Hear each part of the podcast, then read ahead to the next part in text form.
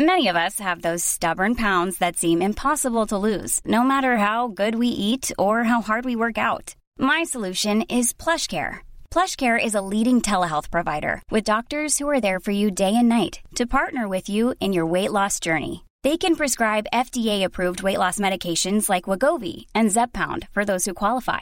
Plus, they accept most insurance plans. To get started, visit plushcare.com/weightloss. That's plushcare.com/weightloss.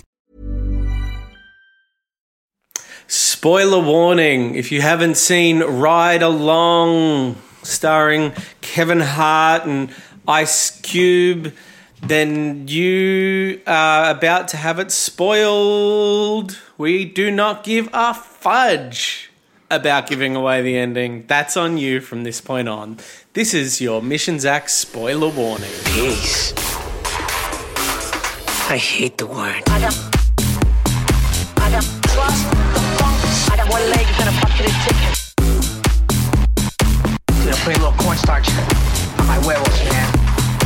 Luigi Mario. Good morning, everyone, or afternoon, or day, or whenever you're choosing to listen to this podcast, and welcome to the Leguizamarama experience. If this is the first episode you've ever listened to, don't start here. My name is Mish Wittrup. I'm one of the hosts, and you might know me from my days as a MasterChef expert. Why not? Let's rip that one out, because it's true. Be willing to bet that in terms of MasterChef Australia Season 1, I'm in the top 20% of experts of that show. I think that's fair. Experts? Yep. I think if there was a trivia, night about MasterChef Australia Season 1, I think I could win. If there was a trivia night about MasterChef Australia Season 1, yes. But expert, I reckon there's probably been like a PhD about MasterChef that's happened at one of the universities at some point in the last 10 years. I don't think so. I don't know. There's a lot of fucking weird PhDs, you know, just like the impact of MasterChef on culinary television and exploration 100%. Of media. You know what I'm saying? I hear what you're saying, but I still think if there was a pub trivia night and that person who was doing their PhD.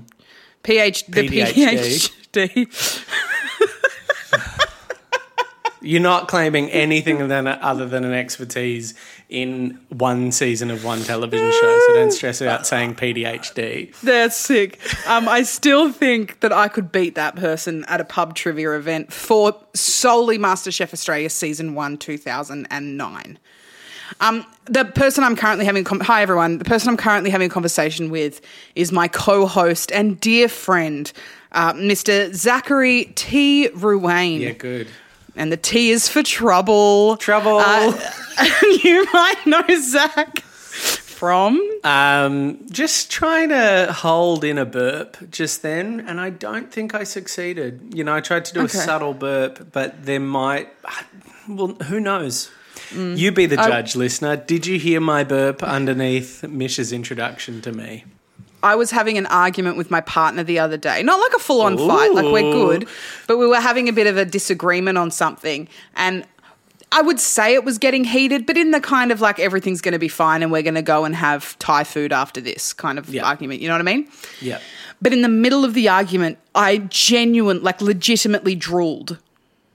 And he clocked it for sure, and I clocked it, but because we're in the middle of a heated argument, neither of us could talk about it. We haven't brought it up since, but I don't think I'll ever forget that while arguing face-to-face with him, being like, you just don't understand, a big drool went from the corner of my lip and just like oozed out of my mouth and fell to the ground. Yeah. Yeah. Yeah, that's great. My dog started drooling. It's a thing she does sometimes when you hold a tasty treat in front of her. So that's like a link we have there. You drooled during an argument, and my dog recently drooled when looking at a tasty treat. I love finding common ground with you. That's what it's all about here on Mission at the Leguizamarama experience. Do you think that we should have called it the Leguizamarama experience? Mm-hmm. Absolutely. You know my thoughts on that.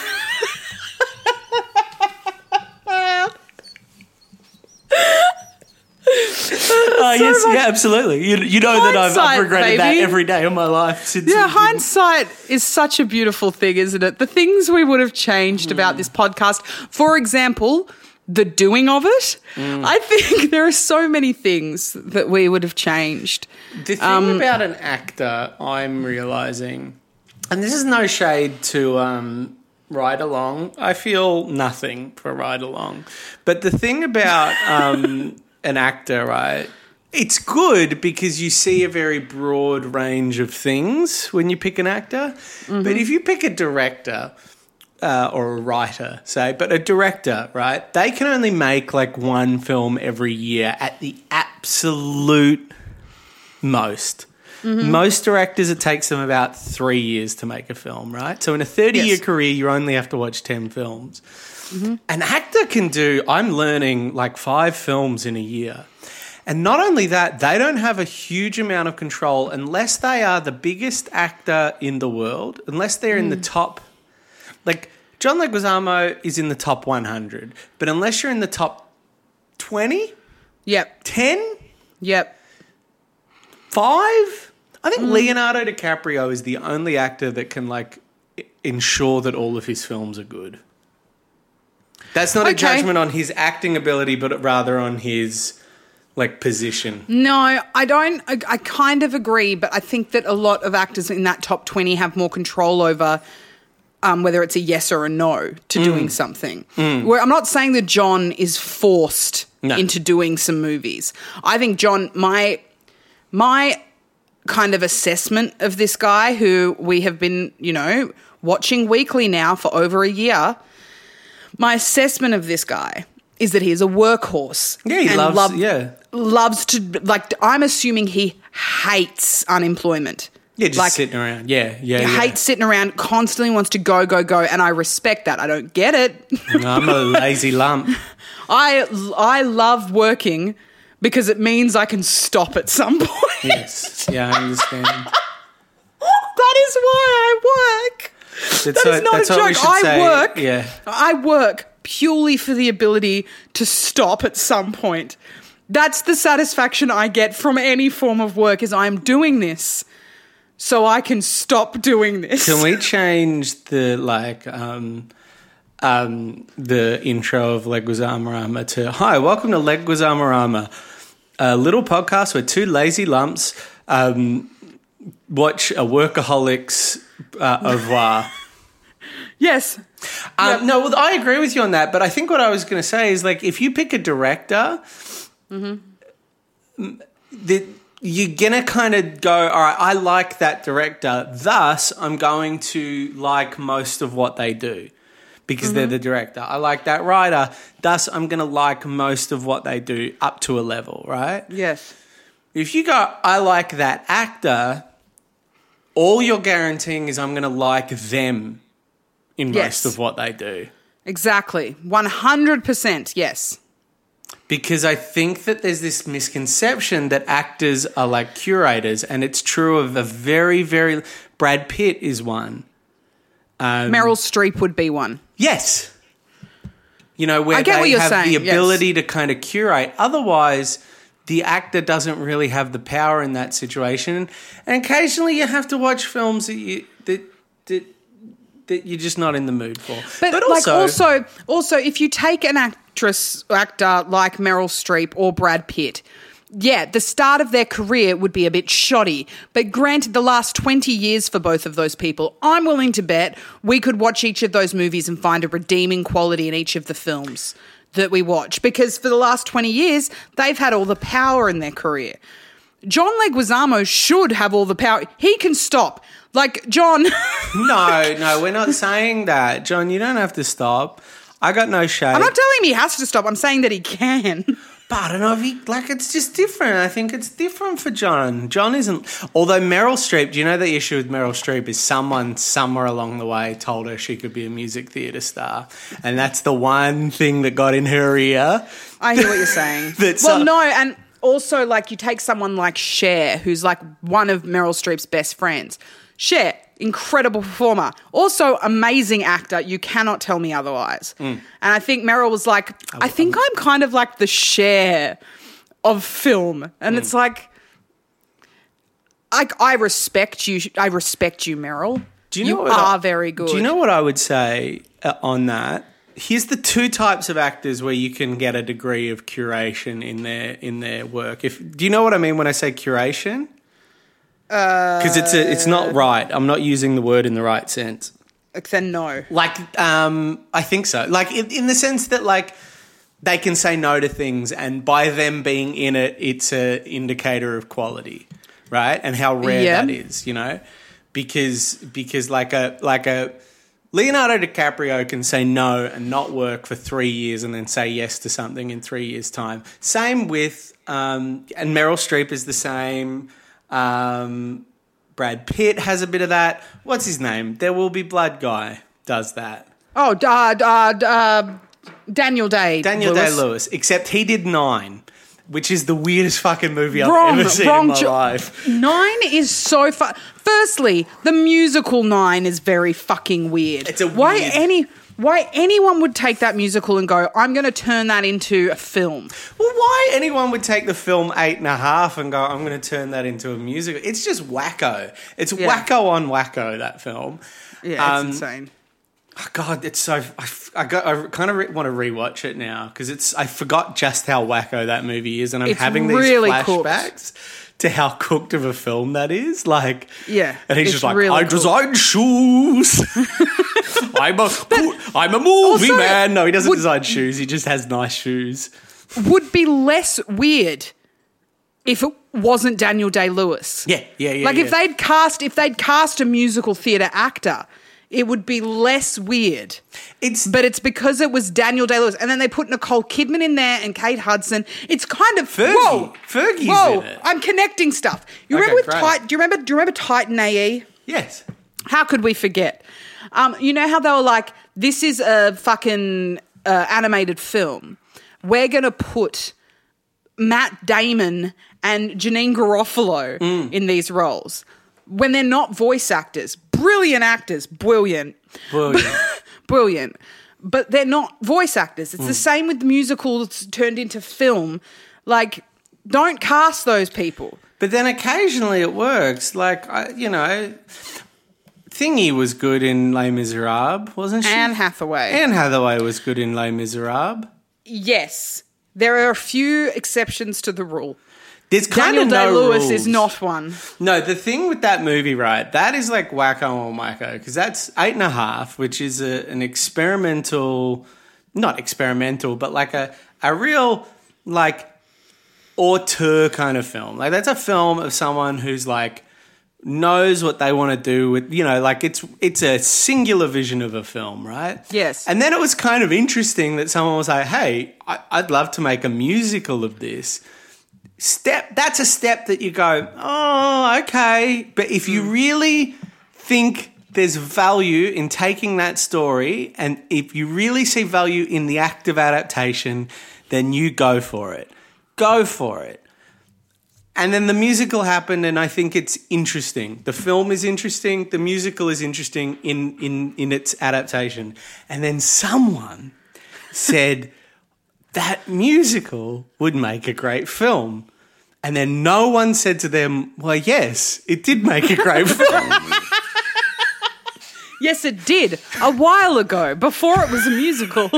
And then they did the film because the film is directed by like a journeyman sort of music theatre director. I'm probably speaking. I have no idea. Like I saw the movie once and I was just like, this sucks. I'm pretty sure it's directed by the guy who did I'm googling it because I'm pretty sure it's directed by the guy who did like Into the Woods and shit and like Chicago. Really? Yeah, Chicago Rob Marshall. Was good. Rob Marshall, who didn't do Into the Woods, but he did do Chicago. Richard Gere is an exception to the rule.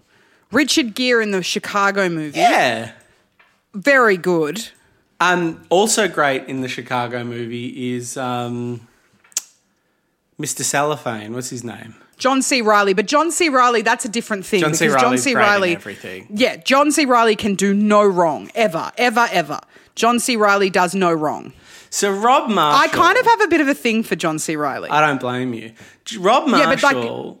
Yeah, but he directed Chicago, Mary Poppins Returns, and Into the Woods, right? He's the guy when you want to film at a mid-budget, mid-level of success, hope for Oscar noms, not wins, adaptation. No shade to Rob Marshall, but he's the guy you get for the studio adaptation of a musical, right? And he did a good job. I think Chicago is underrated, right?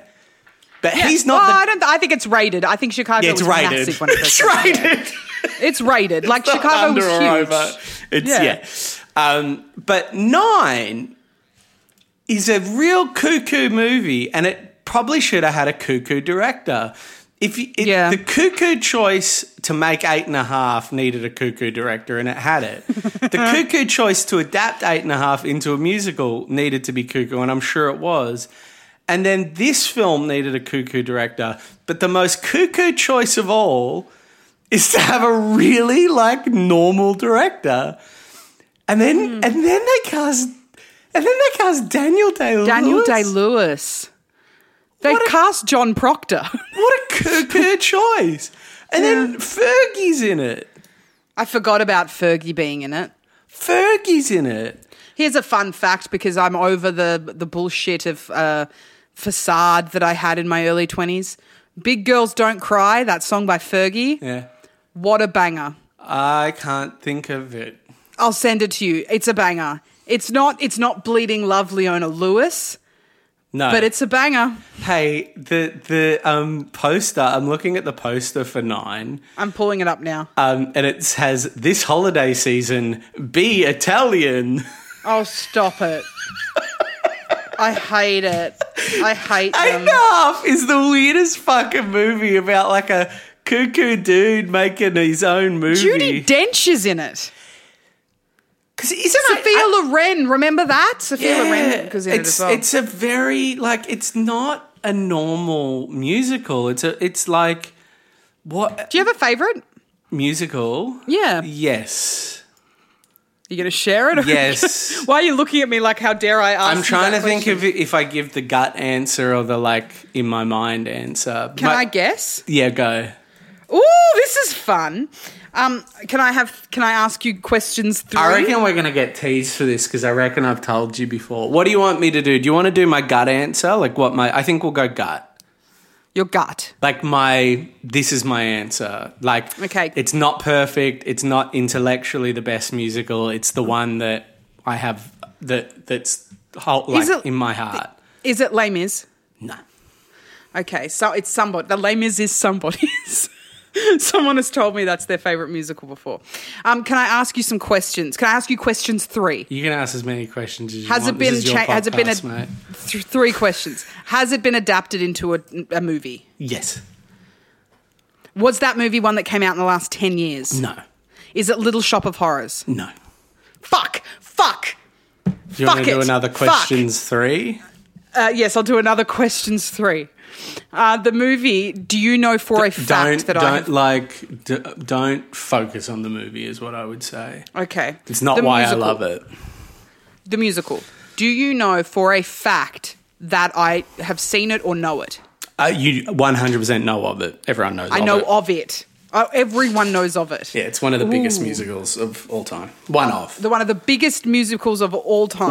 It's in the top, it's I wonder if it's my favourite. No. I'll ask another question. You don't think so? No. All right, then it's okay. This is not a question. It's a statement. It means it's not Rocky Horror.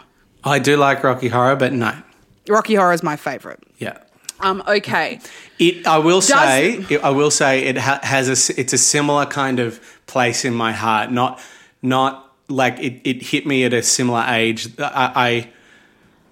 It's from a similar age that I discovered it. I swear you've told me this before.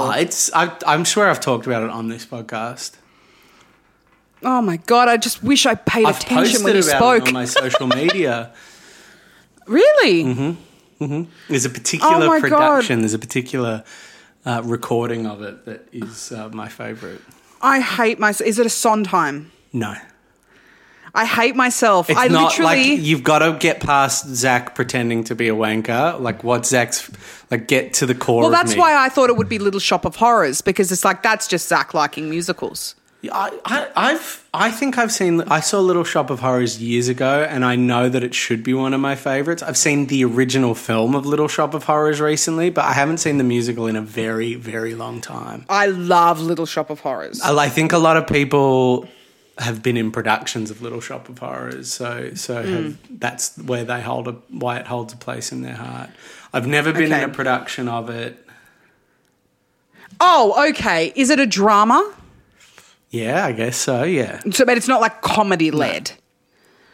No. Okay. I think I might know. Okay. No, but I'm scared because it's probably wrong. That's all right. That's fine. But okay, I have one more. Okay, I have one question. I just say, Mish, the point of this game is for the listener to have a fun time, not for you to guess. So it doesn't matter if you're wrong. Let us know if you're having a fun time, if you'd like us to shut the fuck up. I have one more question because I've got two in my head. Yeah. And I've got one more question. This question will decipher whether it's one or the other. And I'm probably wrong on both fronts, and I'm going to kick myself when you tell me what it is. I'm not going to tell you. Is the storyline based on a Shakespeare play? No. Okay, so it's not West Side Story. Is it Phantom of the Opera? No. Fuck, what is it? It's hotter. You're hot with Phantom of the Opera. I knew. So it's not Phantom of the Opera. It's not Les Mis. It's one of those big belty fucking ballad bullshit ones. You're hot. No, but it is like a trashy one. But no, it isn't because I love it. You're hotter. Is it Guys and Dolls? No, you're on the money. The hottest you've been is Phantom of the Opera. Not Les Mis, not Guys and Dolls. Phantom of the Opera. Is it an Andrew Lloyd Webber musical? Yes. Is it Cats? No.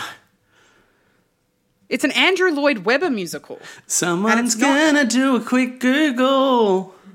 I have no idea what. Listen to the tapping. Tap, tap, tap, tap, tap, tap, tap. Someone's doing a quick Google. I'm looking up Andrew Lloyd Webber musicals.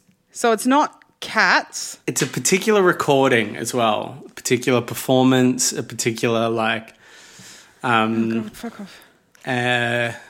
It's not Evita. It's not Phantom of the Opera. No, Phantom of the Opera. Don't cry for me. Evita, whilst it has, Phantom of the Opera, whilst it has a couple of banger singles, the second act is a little draggy IMHO. Can you just tell me? This is going to kill me. Come on. I can't believe you don't know. No, I don't know. This. I hate this. I don't know why I don't know this. Catholic kid fucking.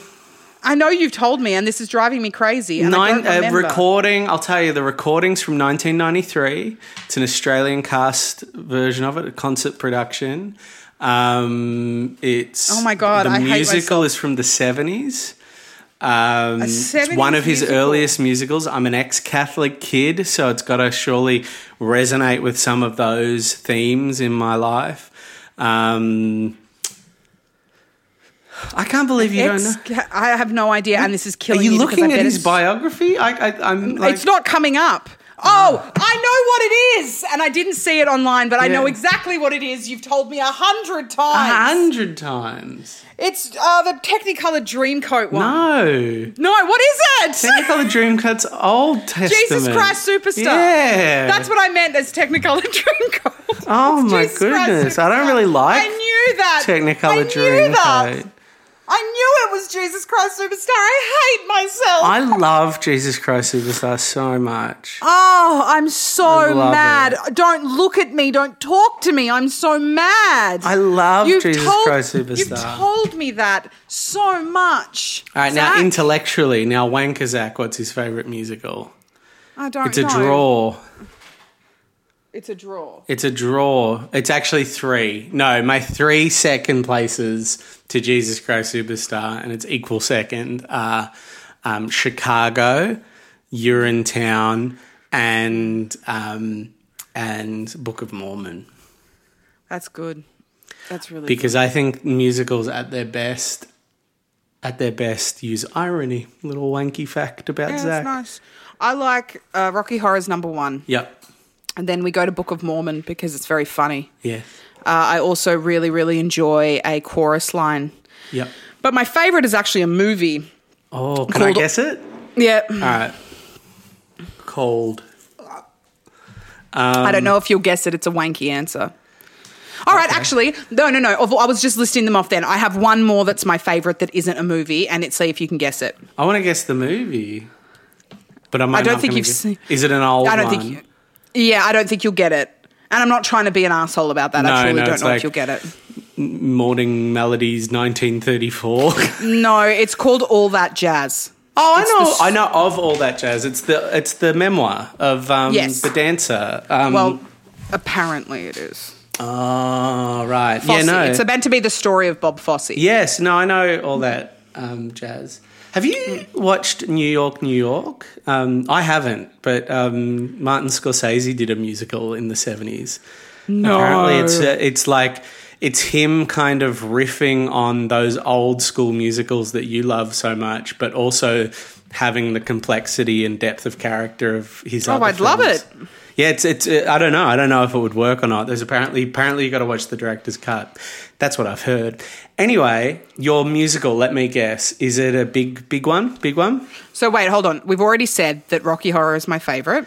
Yeah, it's kind of hard to guess your third favourite musical. Yeah. Just so tell me. I don't think that's what. Just tell me.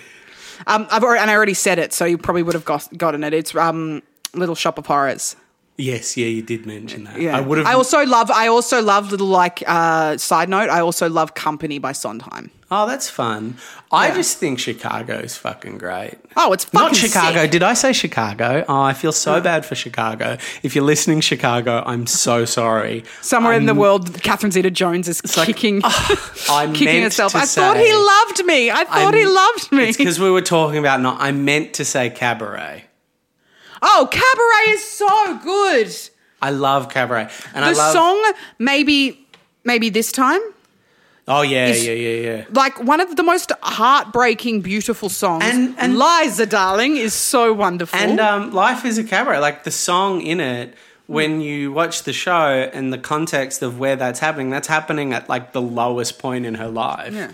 And it's it's such a sad song and it's ironic. It's like it's this big belty, beautiful, positive song, but it's sung at the lowest point. That's I think when music theatre is at its best is when it's ironic, is when it's playing against the truth.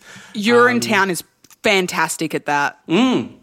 As is Book of Mormon to a degree, but less so. Book of Mormon's deeper than people give it credit for, I think. Yeah, it's smart. It's very smart. Look. Do you know what's great about this podcast? What?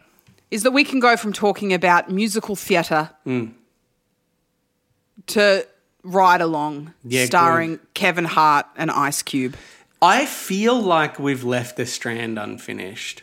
And I would love to, before we talk about Ride Along, just backtrack a little bit and find what that strand was. My feeling is it was around 9 and getting off, that's when we started to leave the point. Yeah, 9.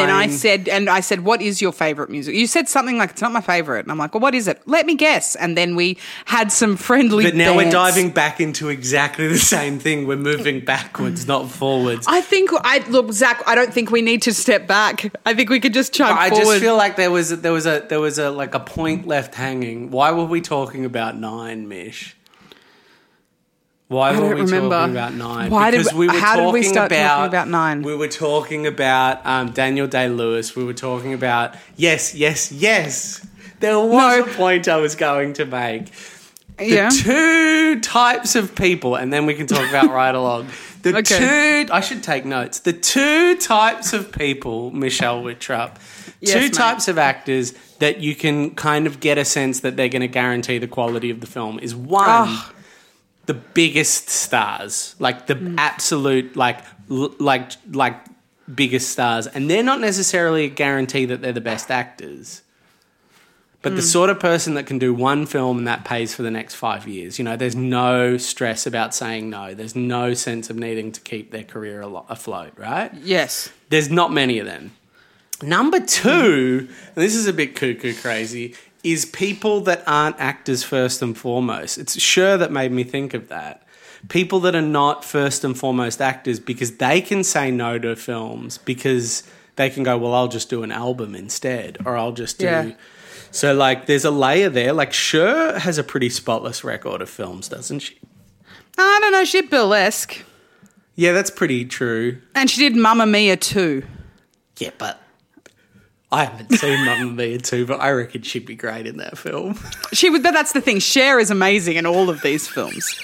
Cher can do no wrong. I honestly don't feel like she can step a foot wrong. Everything's great. She has roses tattooed all over her ass. And even that's that, so well done. Good, that's great. How good is she in Moonstruck? Moonstruck is one of, it's in my top 20. We need to do an episode of our top 20 favourite films because Moonstruck is in there. Have you ever seen the movie Mask? Like so long ago. Like it was on television once. How long ago? She is outrageous in that. Have you ever seen Mermaids? No. Oh! That's your homework for this week, my friend. Mermaids, Cher. Bob Hoskins and Cher have the amazing. Most incredible chemistry. It is so good. Winona Ryder is like primo Winona. Christina Ricci's in it and she's like 3 or something. Wow. It's sick. I love that. That sounds so good. Oh, she's so good. Mermaids are sick. I didn't love A Star Is Born, the newer Star Is Born. I didn't hate it. But my first thing that hit me was that the Italian family stuff was good, but I'd recently watched Moonstruck. And I was like, it's good, but it's no Moonstruck. Olympia Dukakis, who plays Cher's mother in Moonstruck. Oh, wow. I didn't realise I was untapping such a... Yeah, I didn't even have to look that up. Olympia Dukakis is so good. She's also in the Look Who's Talking films. If you're a fan of I'm trying to think of like multi-track style Italians talking over each other, not quite sure what's written and what's improvised hubbub over the dinner table scenes, then Moonstruck is the best of the lot. The best. Now, yes, Ride Along. It's the best. We have about 15 minutes left of this podcast now. We have to show Ride Along a little bit of respect. We do. Because you never know. We might have some Ice Cube fans that have jumped on board. Yeah, hello, Ice Cube. Do you guys like Chicago? What do you guys think? What's your third favourite musical adapted to film?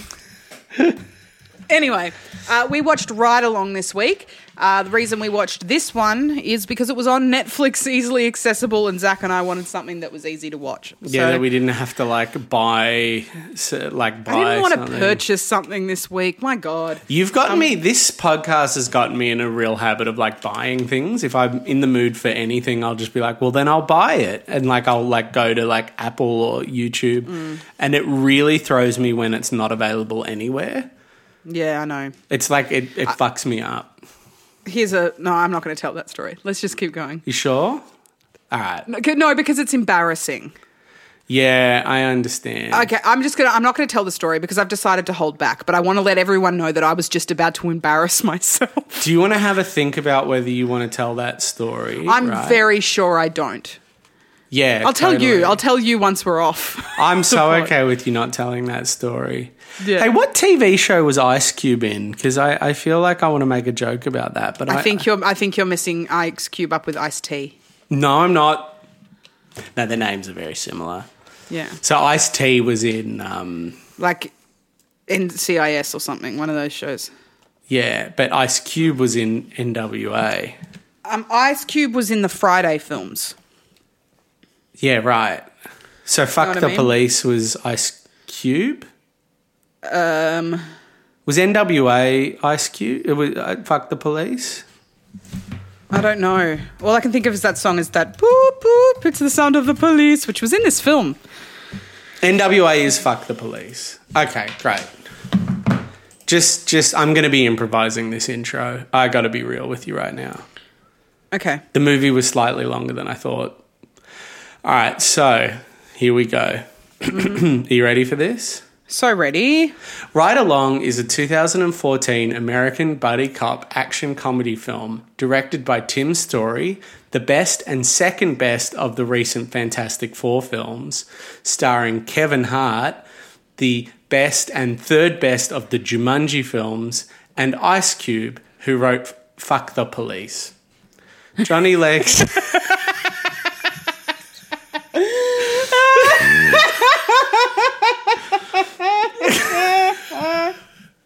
Co-wrote. Don't fuck with his co-writers. Yeah. It tells the story of Ben Barber Hart, a high school security guard who must prove to his girlfriend's brother, James Payton, Ice Cube, that he is worthy of marrying her. James, a police officer out to catch a Serbian smuggler's boss, takes Ben on a ride along to prove himself. John Leguizamo plays one of James's co-police people, but maybe there's more there than it seems. We've already said we're going to spoil it. Johnny Legs ends up being the bad man. He's a crooked cop. Crooked, but yes. Yeah. Although, to be fair, they all are in this movie. They do so many things that would make them lose their jobs. Yes. So, buddy cop films are not in my repertoire. Not in terms of, I can't do them. Of course, I can't act them. But, they're not in my file of facts of, fun information. I don't know a lot about buddy cop films.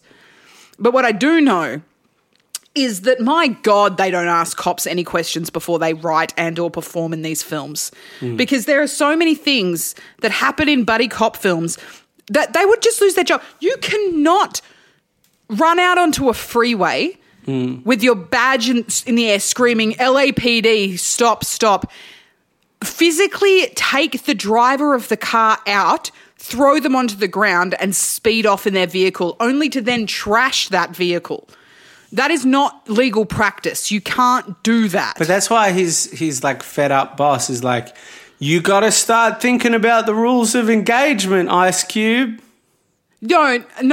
Because you say that, but then his boss says the same thing to him. He's like, you can't do the explosions. You got to start thinking about the rules of engagement, Ice Cube. Yeah, I know that. But if I was Ice Cube's boss, I would fire him.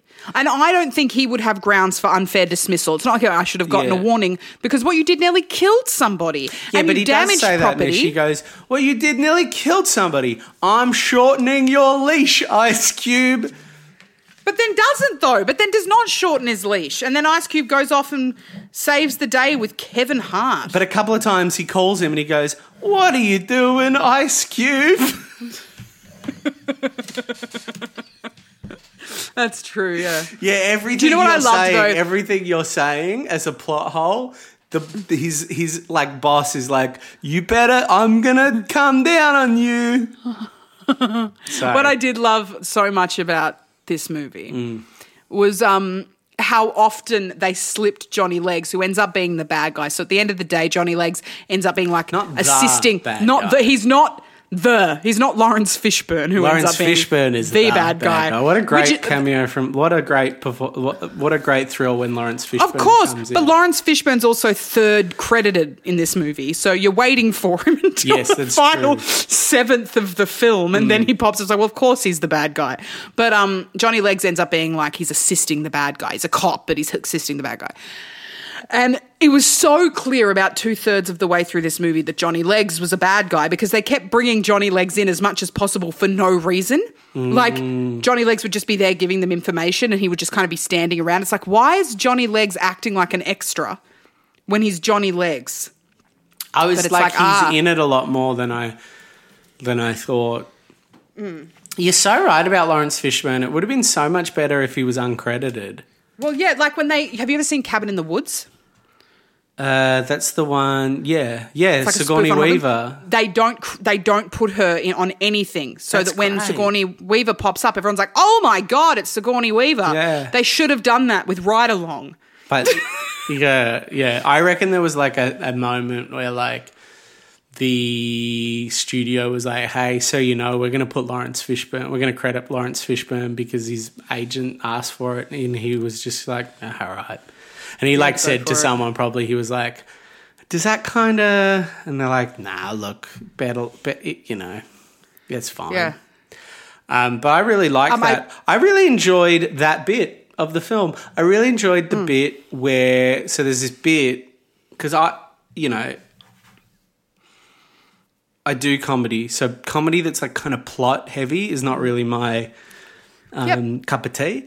But the bit where Kevin Hart has to pretend that he is the big bad guy. Yeah, it's funny. I was only half watching, and then that bit came on, and I really, really enjoyed it, and I had a lot of fun, and I really enjoyed Lawrence Fishburne.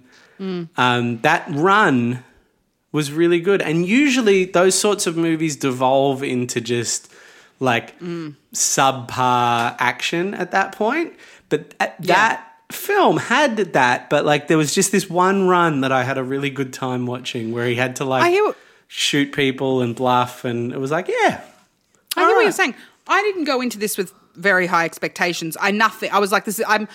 Kevin Hart makes me laugh from time to time, but I'm not a massive fan or anything like that. No offense, Kevin, I know you're listening.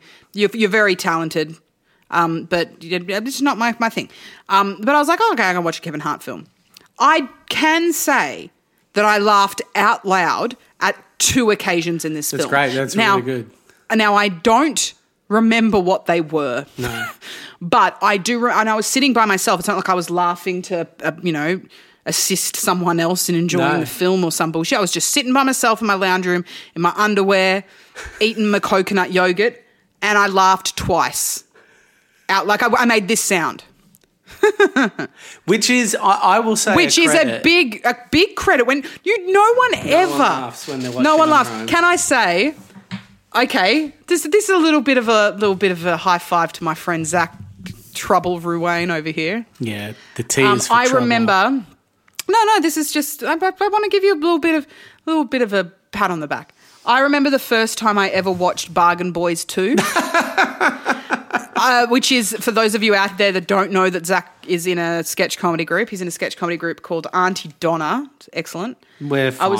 I was sitting by myself in my bedroom, and I was like, oh, I'll watch the latest Auntie Donna video, and I chucked on Bargain Boys 2, and I don't remember a time I've ever laughed out loud so much in my life. I had to pause it, and I was by myself. Do you know what I'm saying? When you're by yourself and you actually laugh, it doesn't happen very often. I did that. Something made me laugh the other day that was, I think I was reading something that made me laugh. It was it was one of those ones where it was that's ridiculous that made me laugh. But I can't think of what it was for the life of me. Mine's Bargain Boys 2. I remember that. I also remember the first time I watched Superbad. So I would have been 19 or 18. Yeah. The first time I ever saw Superbad, and I thought it was very funny. Yeah, I liked that.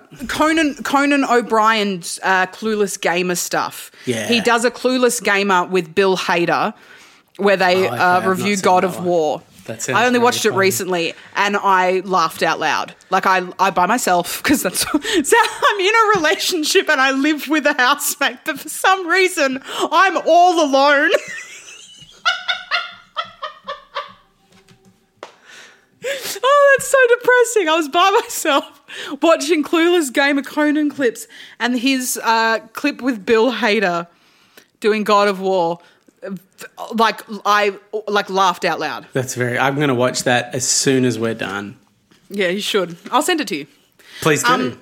We don't have much time here, so I just have two words to say about Johnny Legs in this film. Hello, Daddy. Daddy Guizamo. We have full Daddy Guizamo. This is potentially, in my opinion, maybe the sexiest he's ever looked. In my opinion, yes. I love a Daddy Guizamo. Yeah. I'm not taking away from the days of yore of sexy Luigi. Yeah, but I have a thing for Daddy Guizamo, and he is daddy in this film. And I love that he's in a cop getup when he's I'm a good cop, but then when he's a bad cop, he's in a dirty tank top. And that was great. We're talking Land of the Dead is probably my favourite in terms of given me the horn, but this is right up there with full daddy, loving every second of it. Thank you. Great. I'm really happy for you. No, he's absolutely full Daddy Guizamo in this film, and we're really proud of him. John, if you're listening, congratulations on, on being sexy at any age. How do you do it?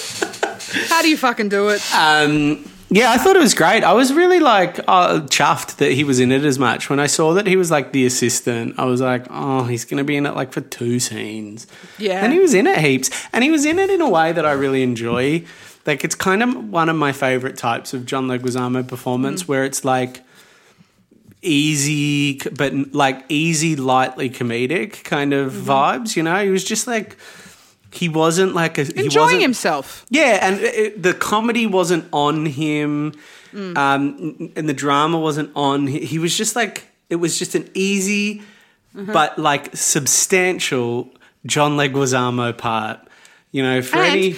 And he had like an impact on the film, which is what we always look for. Mm-hmm. His role was crucial to the film going forward. You know what I mean? It was a, you know, like if Romeo and Juliet, his one-man shows, and Tu Wong Fu are a Leguiza meal. Yeah. This was a Leguiza snack. A Leguiza snack. This was a Leguiza snack. It was you know. And we got to see him do a bit of action. He had a punch-on with Ice-T. Ice Cube, but not Ice-T. Ice-T wasn't in this film. They've got the same similar names. One is the Ice-T. Ice Cube and Ice-T are both two very threatening-sounding names until you think of the thing they're named after. But also, like, who came first? It is important. We do need to know that. Who came first, the Ice-T or the Ice Cube? Because whoever was first, the other, like, trod on their name a little bit. Who do you think came first? I think Ice-T is older. But Ice Cube is... No, I think Ice-T is the cleverer name, isn't it? Yes. Ice-T is more clever. Yeah. Yes. Who knows? Who knows? What's your Leguizamo rating, Zachary? Leguizamo. Well, you got to go. It's got to be a decent one because it was a good Leguiznack. I'm going to go straight out and say I think it's a 4. I'm going to say a 3.5. Okay. But I'm going to say like in the same way that like at a fancy restaurant that you're spending $200 on, 3.5 is a bad score. Well, restaurant is bad because they do it out of 3 hats or 3 stars. So let's go a movie, an Oscar movie that gets 3.5 with, you know, all the – that's a bad thing. But like a snack that gets 3.5, that's a good score for a snack. I would have given it 3.5, but I'm giving it an extra half because he made me horny. Yeah, great. That's good. I think that's fantastic. I want to say this is a 3.5 Leguizamo's from Zach, but if I were to give a packet of chips 3.5 stars, you'd go, hey, that's a pretty good score for a packet of chips. That sounds like a taste. That sounds like a tasty Leguiza snack. A tasty Leguiza snack that will satiate me until my next viewing of Romeo plus Juliet. Between meals. Beautiful. Well, look, and look, I would recommend that if people want a really piss-easy watch and they're up for a laugh, watch it. It is on Australian Netflix. Don't know about it overseas, but right now, currently in Australia, you can watch it on Netflix. And it's a bit of a laugh. There are funny moments in it. There genuinely are. I'm not trying to be like, maybe. No, genuinely, I had a bit of a laugh. An easy watch. Bloody good for those lockdown times. You know what I mean? And we know it has been tough for everyone out there in lockdown in Australia. A lot of the states are still in lockdown. So Mish has prepared a little song about Ride Along. About it? Yeah.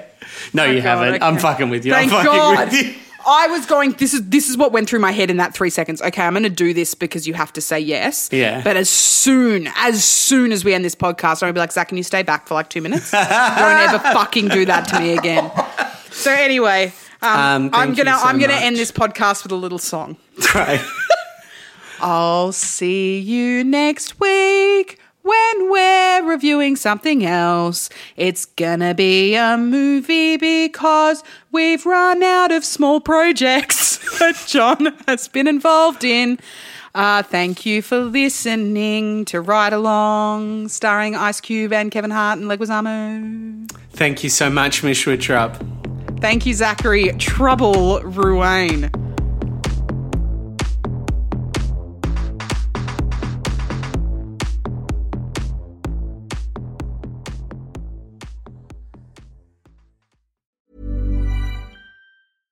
Flexibility is great. That's why there's yoga. Flexibility for your insurance coverage is great too. That's why there's United Healthcare Insurance Plans. Underwritten by Golden Rule Insurance Company, United Healthcare Insurance Plans offer flexible, budget-friendly coverage for medical, vision, dental, and more. One of these plans may be right for you if you're, say, between jobs, coming off your parents' plan, turning a side hustle into a full hustle, or even missed open enrollment. Want more flexibility? Find out more about United Healthcare Insurance Plans at uh1.com.